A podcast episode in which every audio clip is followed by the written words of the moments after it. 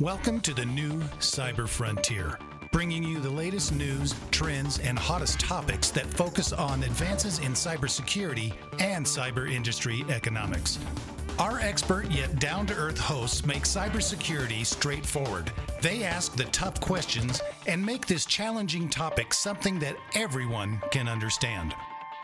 Our candid approach lets guests open up on topics we would all like to see addressed. You can find us on the web at newcyberfrontier.com. That's www.newcyberfrontier.com. Now join today's host as he introduces the topic for today's new Cyber Frontier. Welcome to today's episode of New Cyber Frontier. On today, we have a guest from an, an international guest here from Singapore, Magda Chelly, and she is a former Chief Information Security Officer, serial entrepreneur, and keynote speak- speaker at quite a few events. So, welcome today, and thank you for taking the time to, to speak with us. Hi, Chris. Thank you very much. It's my pleasure to be on air today with you. All right. So, coming from Singapore and uh, a lot of experience with the as a chief information security officer, we have some great topics and uh, things that we had mentioned, like what's the reality of things versus expectations. What's the you know where does your um, human aspect fit in, uh, and and how do you judge and manage the business aspects of cyber? But first of all, Magda, give us a little bit of I mean- background on you. Give us your your story. Uh, definitely. Let me start with a little bit more insights about uh, my journey or how did I evolve in this particular field as well. First of all, uh, from the education perspective, I'm a telecommunication engineer with a PhD in the same, and then a specialization in cybersecurity. I lived and worked in five different countries across different continents, and then landed in Singapore, where I now consider my home. So originally, I come from Europe, and my different experiences across those continents allow me to have a different perspective of our industry, which might be, in certain cases, understood differently or perceived as from the media, like, for example, for Asia Pacific as a very mature industry where cybersecurity is actually taken seriously by companies. That brings me to my next point, which is across my experiences working as a CISO for from medium-sized companies to multinationals with uh, U- U.S. Uh, headquarters, I can definitely relate to one thing.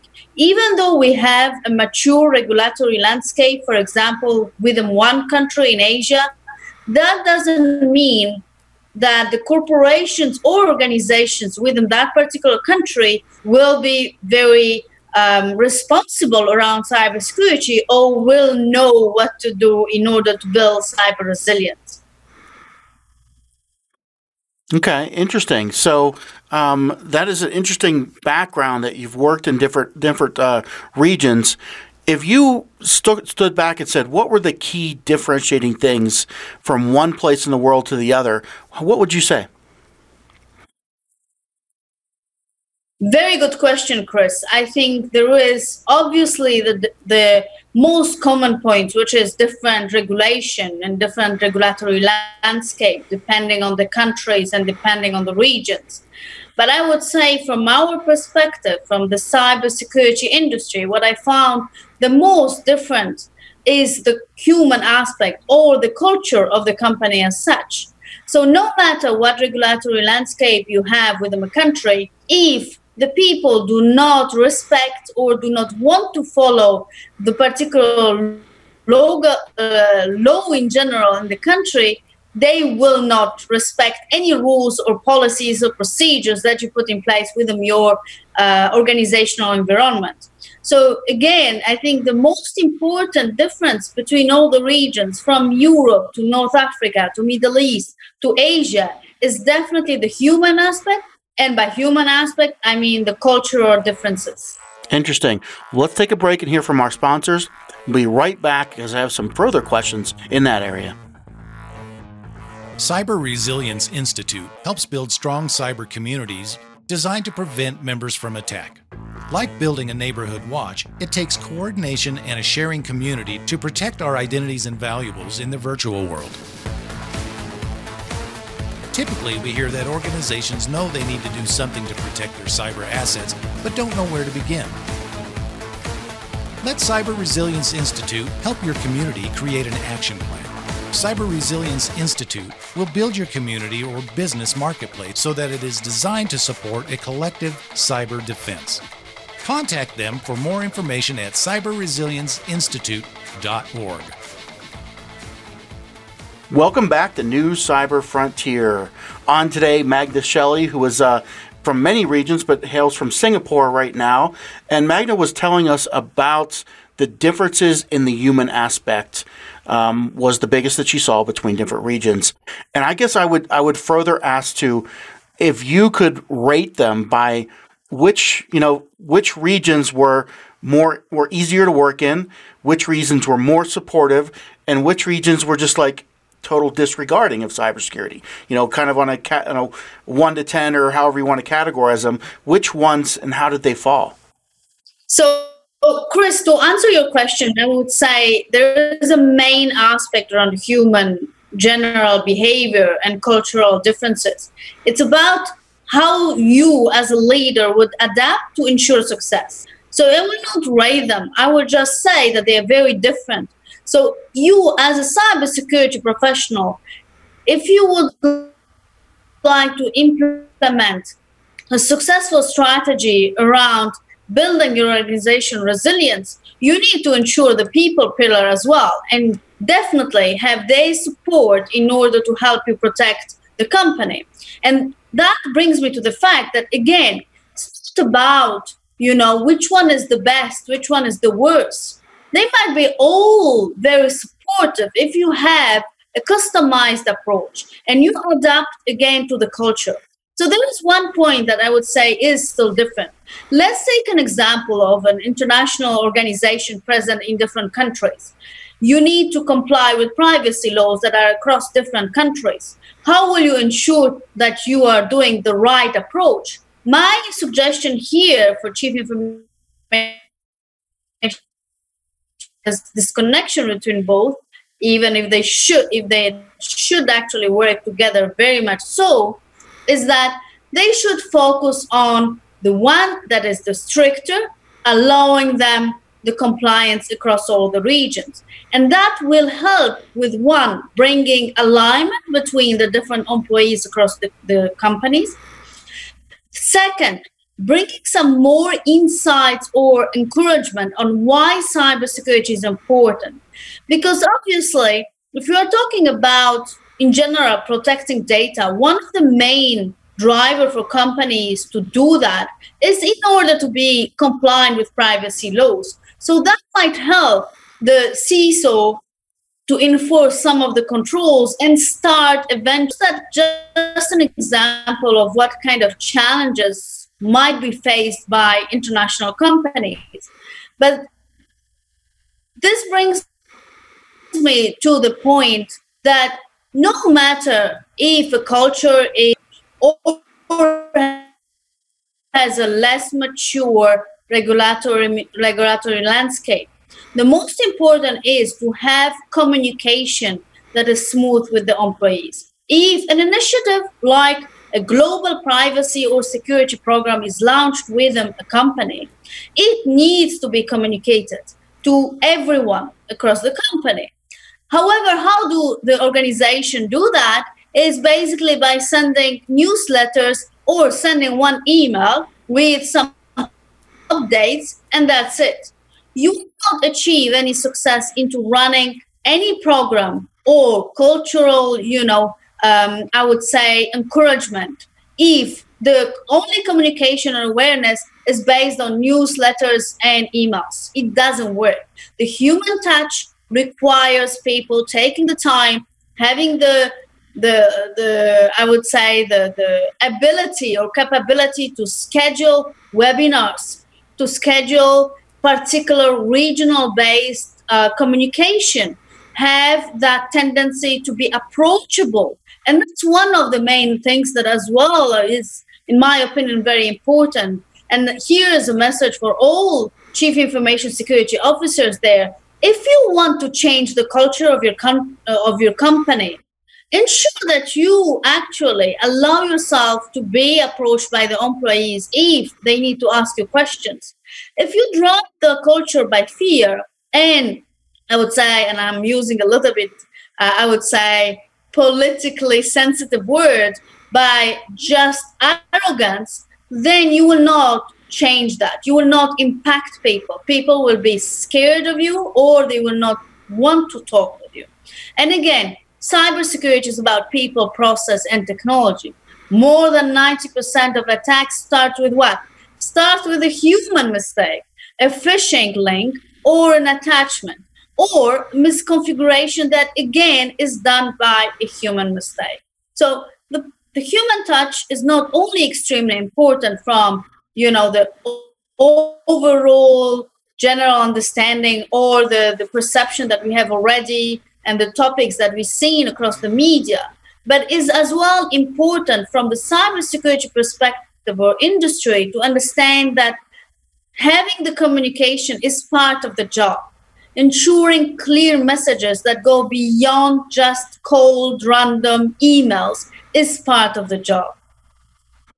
That's interesting. How much do you think that um, uh, sometimes the, the typical stereotype of a cybersecurity practitioner is a little bit reclusive and not into communication? How much do you think that plays into this dynamic? I, I would say, Chris, I don't have exact numbers. Of course, I didn't do a research uh, in details in the topic. However, I have noticed that very rarely colleagues are doing just general webinars for their employees, for example, to address the most common cybersecurity terms or technological terms. And, and this is not something that requires a lot of effort for someone in the industry. However, it helps people, employees, to understand why cybersecurity is becoming so important. Again, not just by showing that we're going into digitalization, people or individuals do not even understand the definition of terms like cloud. So we need to ensure that that message is first understood. So to come back on your question and how many are doing this kind of um, communication strategies or plan, I would say there is the typical traditional awareness program, culture change program in cybersecurity, but it's still missing. It is missing the, the, the the real human touch, uh, the different aspect or different perspective, coming back a step even backwards, understanding or explaining what does technology means for the different stakeholders in the company. Perhaps some are using it every day, but perhaps in some industries they are not using it at all almost. They use only smartphones in order to, you know, perform their uh, their professional tasks. So putting yourself in the shoes of the employee in order to understand a little bit more their perspective and how do they see the world is as well key as part of the communication strategy that a CISO should uh, start building. Okay. Well, let's take a break again, hear from our sponsors. We'll be right back uh, to talk to Magda a little bit more. Hold on.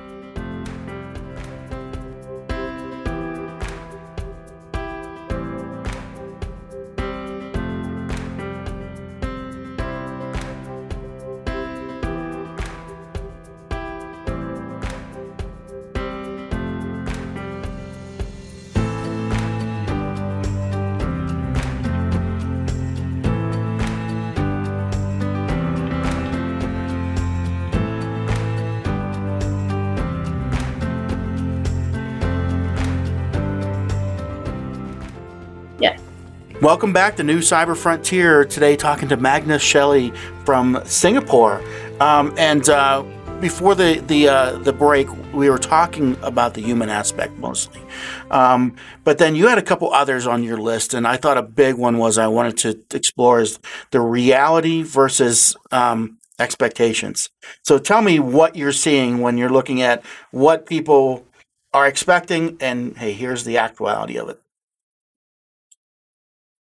This question came in from real practical experiences and what I have seen across different countries and different companies. Again, cybersecurity, we understand it's process, people, and technology, and a chief information security officer will build the whole strategy around that of understanding the cyber risk of the company, mitigating, and then, you know, addressing the right controls in order to achieve um, a resilient program. However, the problem is that start, it starts from the beginning, the first layer already. The expectation of a CISO within a company when they come on board is that if the company has already policies in place, is that the employees, part of the company, will actually be aware of the cybersecurity policies or the information security policies. Well, that's a first expectation, and I would say it's a myth. It's really a myth. How many CISOs have actually gone and asked employees that are not within the cybersecurity team, do you know what is our password policy? Oh, I am sure, and I can bet on that, none or very little of them. And of course, that raises a very important problem is that if your employees are not aware of your cybersecurity policies, then of course they are unable to comply. And by that, I mean, obviously, putting them on an int- on a company intranet doesn't help either.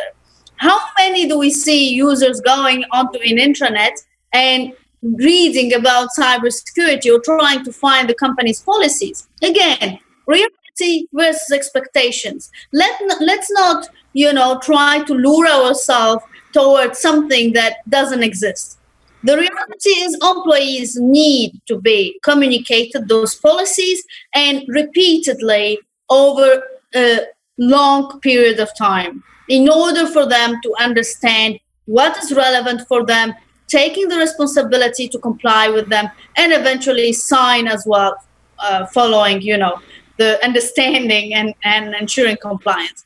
But there is another point that is as well part of the reality versus expectation or expectations versus reality, depending of where you are looking at, which perspective. There is as well the expectation from various CISOs that the def- different technical departments, part of the organization, will be able to comply with security standards that have been either written previously before the CISO joined or with afterwards when the person joined and has written prepared security technical standards. So this is a myth as well. I mean, if a CISO takes a new opportunity and is expecting that all the IT infrastructure team knows why the cybersecurity needs to be implemented in a certain way, the CISO role wouldn't be needed. I mean, I'm exaggerating a little bit, but they do not know. They need guidance in many in various situations. And the same applies for developers. So we have this tendency, uh, especially in the cybersecurity space, to have secure code developing guidelines. And then we have um, secure agile development. We have several guidance, several top 10 OWASP, etc., that help address security vulnerabilities and ensure that the code is actually not containing any weaknesses. That said, the reality is that most of the developers do not have security as part of their background.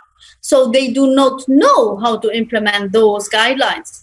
And again, here the expectation is that those technical teams across the organization might have the knowledge or the capability to implement security guidelines and technical standards. Reality might be very different. And this is a reality from different regions, no matter where. There are studies showing that 70% of developers are not able to address password security properly in software development. And those studies are publicly available on the internet, which are really interesting to read, by the way. Interesting. So we've almost come, it seems like we've come back around to that um, even the reality versus expectation is a people problem as well. And it's a communication problem and this typical communication gap that you hear over and over and over again. I think you've shed some light on it in a very practical way that has been helpful to me, even. Um, and and then your your last area was communication with business, which I'd imagine is kind of going to come back around almost the same way. That we need communicators in these roles, like the CISO, versus a technical person almost as as I keep hearing that come come back around and somebody like you that is just out doing communication um, and and making that a, a habitual kind of task of theirs is probably going to be very effective. I would say it is a very critical point again, and this is something that we do not address, I think, on regular basis enough, especially in our industry. Being a CISO means that you need to take on the leadership, but you need as well to be able to transfer knowledge and if you are unable to communicate with your employees, you are unable to transfer the different type of knowledge that needs to be communicated or, you know, um, enlightened for the employees. The other point, of course, as part of that is communicating with the board of directors, ensuring that the business understand the importance of investment in cybersecurity. And that said, in, for example, regions like Europe and US, we see a tendency a little bit more mature around that communication to the board and how to clearly define or report to the board cyber risks that actually are aligned with the business and help to show how cybersecurity is even enabling the business. But in this part of the world, Asia, other parts which I lived in, Africa, it remains still a very IT oriented problem. And therefore, a CISO might be a profile coming from a very technical background with a lack of training around how to communicate with business stakeholders and in particular CEOs or board members. And it ends up with a very big misalignment and lack of visibility of understanding from the business side why they need to invest in cybersecurity.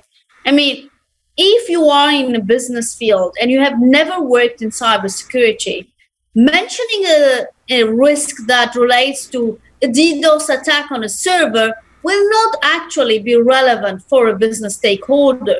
It needs to show exactly the business scenario. What does it imply for business operation? Does it mean that the business will be unable to function for a certain period of time? What does it imply in terms of financial loss? This is some of the areas that need to be covered in a conversation with the business stakeholders rather than bringing technical jargon on the table. Yeah. So if if I'm the, a typical somebody that might be more technical, talking to a business, uh, you know, the board, and uh, they might not have the business understanding to say or background to say what is the financial impact going to be. Um, what's that balance? How you know how would you weight that balance of being more of a business person versus a technical person in that situation? Chris, in my opinion, there is a complete like distinction or actually uh, divergence between the cybersecurity technical professional and just business as gen- in general, not even business stakeholders. Mm-hmm. I would recommend just to have one day in the business life of a person. Literally, it might change the whole life of cybersecurity professionals because their perception of the word is coming from one perspective while the business is operating on another one. So if you want to converge both and ensure that they can communicate efficiently, they need to understand the different perspective.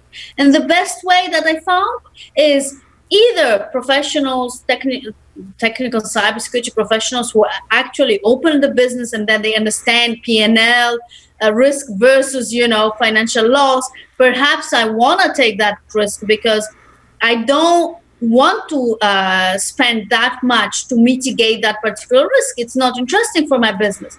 But they need to take a proactive action and by themselves try other experiences. Look at the word from the business perspective. Try to interview business owners. And I think even talk with talking with small and medium business owners can help a lot clarify the vision what's the most important what's a priority for for a business versus a priority for a cybersecurity professional. And then the com- communication comes a little bit closer and therefore that actually addresses a little bit the gap between both words interesting. So um, when, when looking at the that prioritization between cybersecurity versus business what what do you see as the the biggest disconnects usually from the different areas you've worked in I see the biggest disconnect in particular when a cybersecurity professional would like to implement all possible controls and increase that company's resilience to the maximum while the business is not ready yet and doesn't have the same risk appetite. The risk is the ownership of the business. If the business has you know, a certain risk appetite and is happy with that, the cybersecurity professional will not change that. The person doesn't own that. And I think this is the biggest challenge as well. Because of course there's additional other consequences. If there is a breach, uh, breach, sorry, data breach or a cyber attack, and there is not a clear understanding who took the decision of that particular risk acceptance, then the cybersecurity professional might find themselves in a I would say, really particular situation or even get fired or blamed for what happened. But if the process is very clear for both sides and the business decides, okay, I know I'm having a risk here, but I cannot afford to buy that solution for half a million because I accept that risk and I do not want to spend that money. And it's clear for me if something happens related to that scenario, I am not blaming the cybersecurity professional, then there wouldn't be a problem. But unfortunately, I don't think we are yet in that maturity um, or in that scenario. There's a lot of, again, misunderstanding or business side that actually says, yes, I accept the risk without really understanding the technological or cyber risk. And there is the other side, as I mentioned, that is trying to build resilience without understanding who owns the real risk. Interesting, and I think that that last uh, that was very powerful. That last two minutes, a statement as to to give some actual where to focus to both sides. And uh, we kind of reached the end of our time, but I appreciate that, and I think that was probably the most powerful part of of our whole show was your last two minutes of saying, "Hey, we know we have these divides. We worked up to them. We have the people, uh, human problem." But here's really where they're they're sitting the the key point to it. So thanks for for joining today, and uh, we I hope to have you on sometime again. I think this would be a, a good ongoing uh, conversation, and uh, but uh, definitely anything you wanted to get out in closing about efforts you need help with or things to our audience, go ahead and do so. Uh, first of all, thank you very much, Chris. Again, I mean, I'm really happy to hear that it was something that uh, you could relate to and you find interesting for the audience. I would say my main um, closing remark would be put yourself in the shoes of your employee. Do not forget that you have spent years and years learning about cybersecurity. Don't expect others to understand you unless you really simplify your approach. And as a C, CISO or a C executive or C leader, you need to ensure the knowledge transfer. It's your responsibility. And that is how you will make the change. All right. Well, thank you so much for joining today, Magda. It has been a pleasure.